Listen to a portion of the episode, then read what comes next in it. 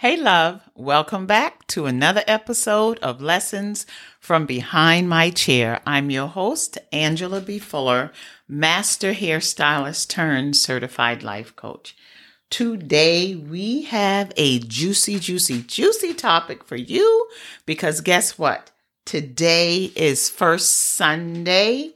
And for those of you who are not familiar with First Sunday, for those of you who are just tuning in to my podcast, Lessons from Behind My Chair, let me tell you about First Sunday. When I prayed to God to bless me with a podcast um, in which I could help women become more, a place for us to talk about our stuff, I said, Lord, if you bless me to bring this podcast into fruition, I promise you that I will devote every first Sunday to helping my listeners develop their spirituality. And so far, so good. I have kept my promise and I am thrilled that I am able to do that. So let's go ahead and dive into the first Sunday episode of Lessons from Behind My Chair. But before I dive in, I do have a pop question for you. And the pop question is Are you using your faith to stay in the game? And listen, whatever your game is, your game could be to create a business for yourself and your family. Your game could be to um, develop your mindset. Your game could be anything that you have a desire to do that's gonna require time, attention, sacrifice, and effort. And so my mission through this podcast is to encourage you to keep the faith in whatever it is you are pursuing. And I know some of you are saying, yeah, Angie, I get what you're saying, but sometimes it is so hard. Yeah, it is hard. I know it's hard. I go through it. You know, nothing worthwhile is ever going to be easy.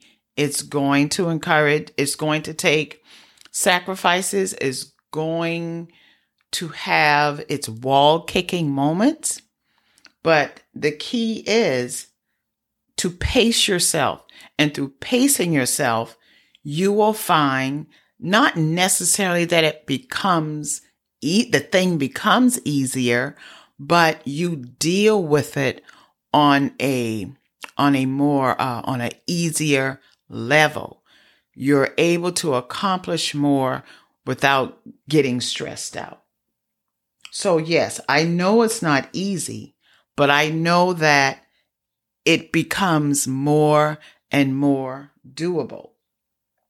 And so a verse in the Bible that I use to help me keep going when things seem like nothing is happening, I refer to uh 2 Timothy chapter 4 verse 7. And it reads, I have fought a good fight. I have finished my race. I have finished my course. I have kept the faith.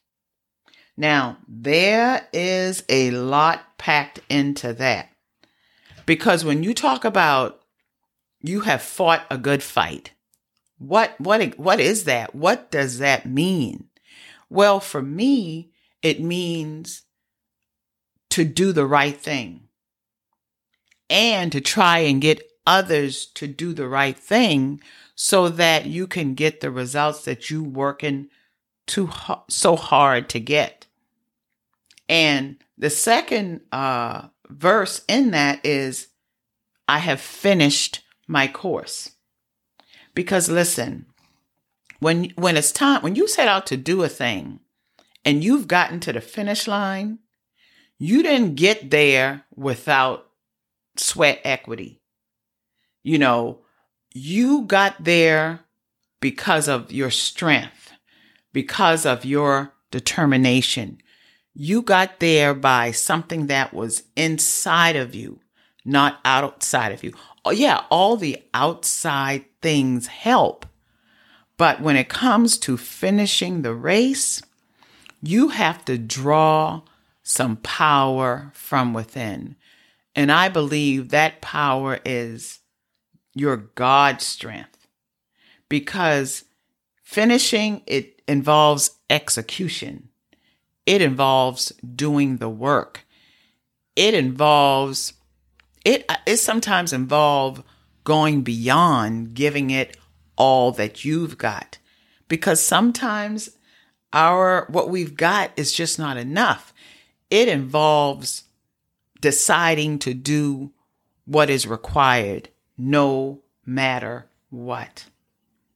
And then when we get to the to the words I have kept the faith. Now that's what I'm talking about. I have kept the faith. Because when you think about faith, that means you're going on something that you haven't seen yet. You're you're believing in something and going to a place that you've never that you hadn't visited yet. You're going on the promise.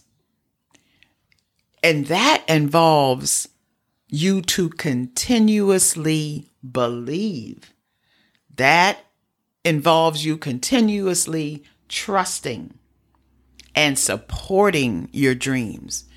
It requires believing in, trusting, and supporting others, even when it is difficult. It involves a lot of introspection. It involves a lot of passion and compassion. And it also involves um, having a community.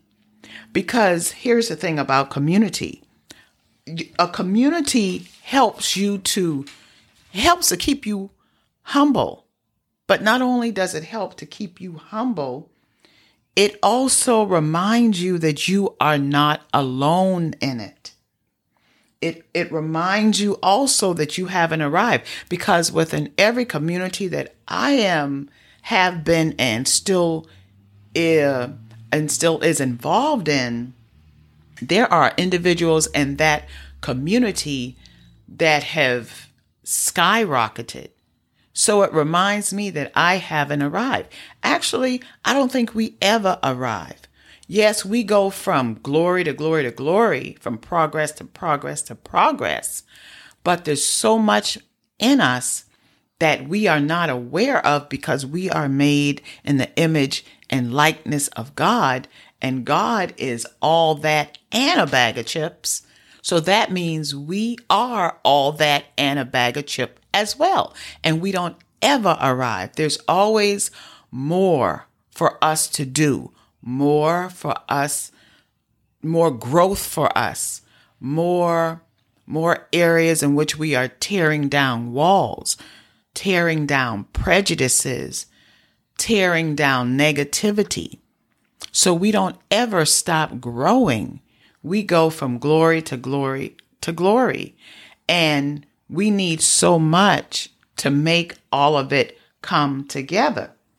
And so I want to encourage you to understand that, say, for instance, um, in Second Timothy, it causes us to constantly check in with ourselves, check in to see where we are as it pertains to our goalposts it, it helps us to, it reminds us that faith has to be involved in the entire process.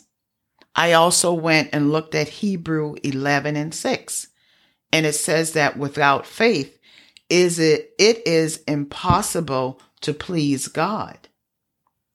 Listen, God doesn't need our pleasing, but we need God to create uh, a sense of accomplishment within ourselves because God allows us to do an internal measure of how far we've come and how much further we have to go.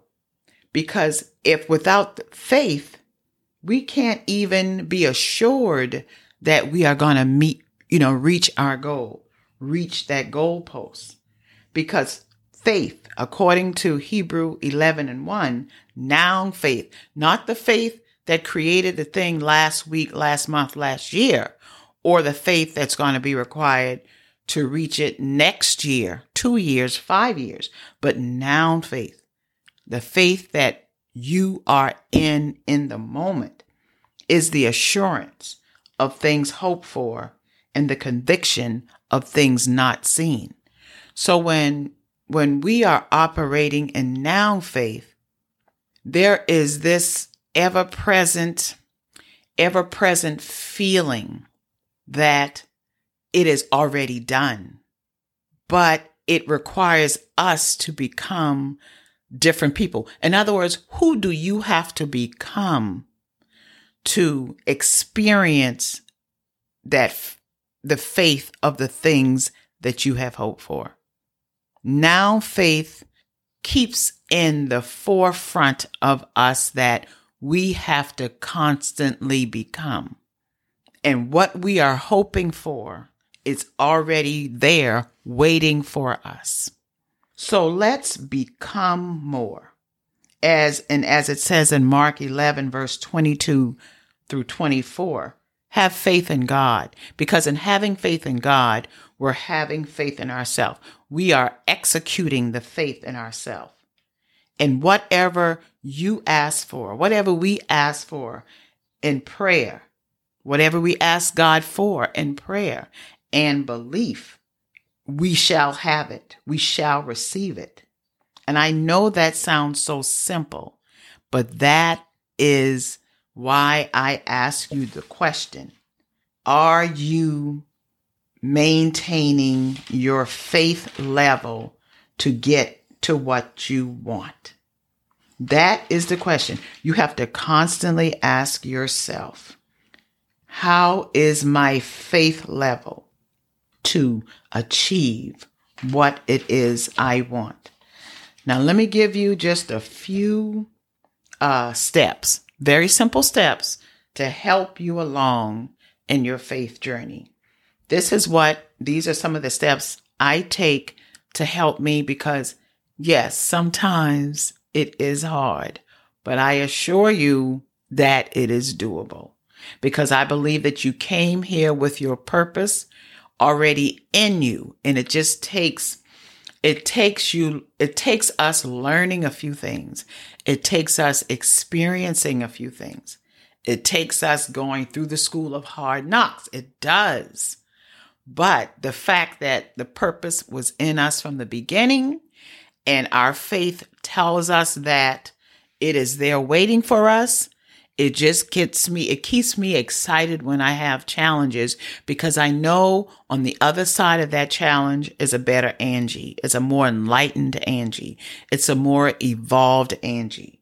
So here are a few steps that you can use to help you along your faith journey. First of all, read your Bible. Okay, I'm going to say that again. First of all, read your Bible. Bible in hand, eyes on words, and get busy reading your Bible.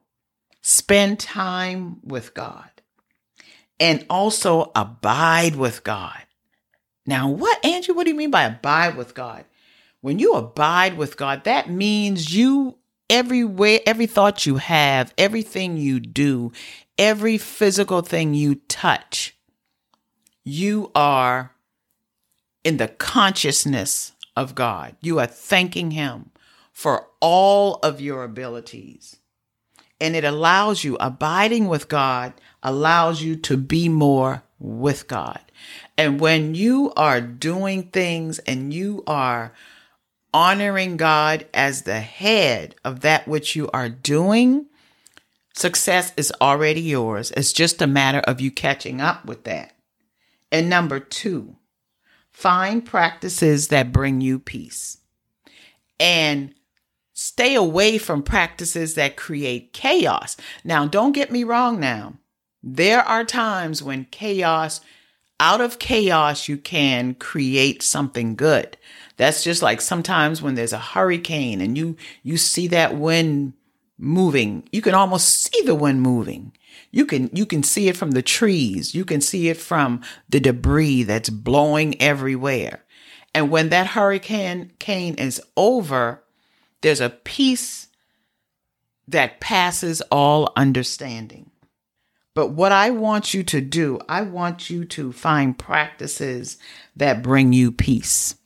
Because in peace, we can hear from God. Where we're, when we're in a state of peace, we can hear from God. And then we can, we can activate what he says to us. And number three, lay it before God. When you feel like, I, I don't know what to do. This thing is too hard. Nothing is working. I've tried and I've tried and I've tried. Just lay it before God. When you've done all that you can do, the only thing next for you to do is to stand. Lay it before God. Give it to God and allow Him to do His perfect work in you. And number four, create and engage in a support system. As I said earlier, community is so, so important because it keeps us grounded. It keeps things in perspective. It lets us know that we are not alone. It also lets us know that we have not fully arrived because there's always someone who is more elevated, who is more conscious than us. And when we are part of a community with those type of people, we grow. We, we, we learn how to humble ourselves. We learn how to ask questions and we learn how to ask for help. And as a little side note, I want to say this. Once you've learned a thing, once you've studied a thing, then I want you to teach a thing. Because when you take on the mindset of teaching a thing, you will always be a student because being a student allows you to develop more, to grow more, because you know at the end of that, you are going to be teaching more. Okay? Remember that. Teach what you know so that you will be a continuous student. Okay? I'll talk to you soon. Bye. Mwah.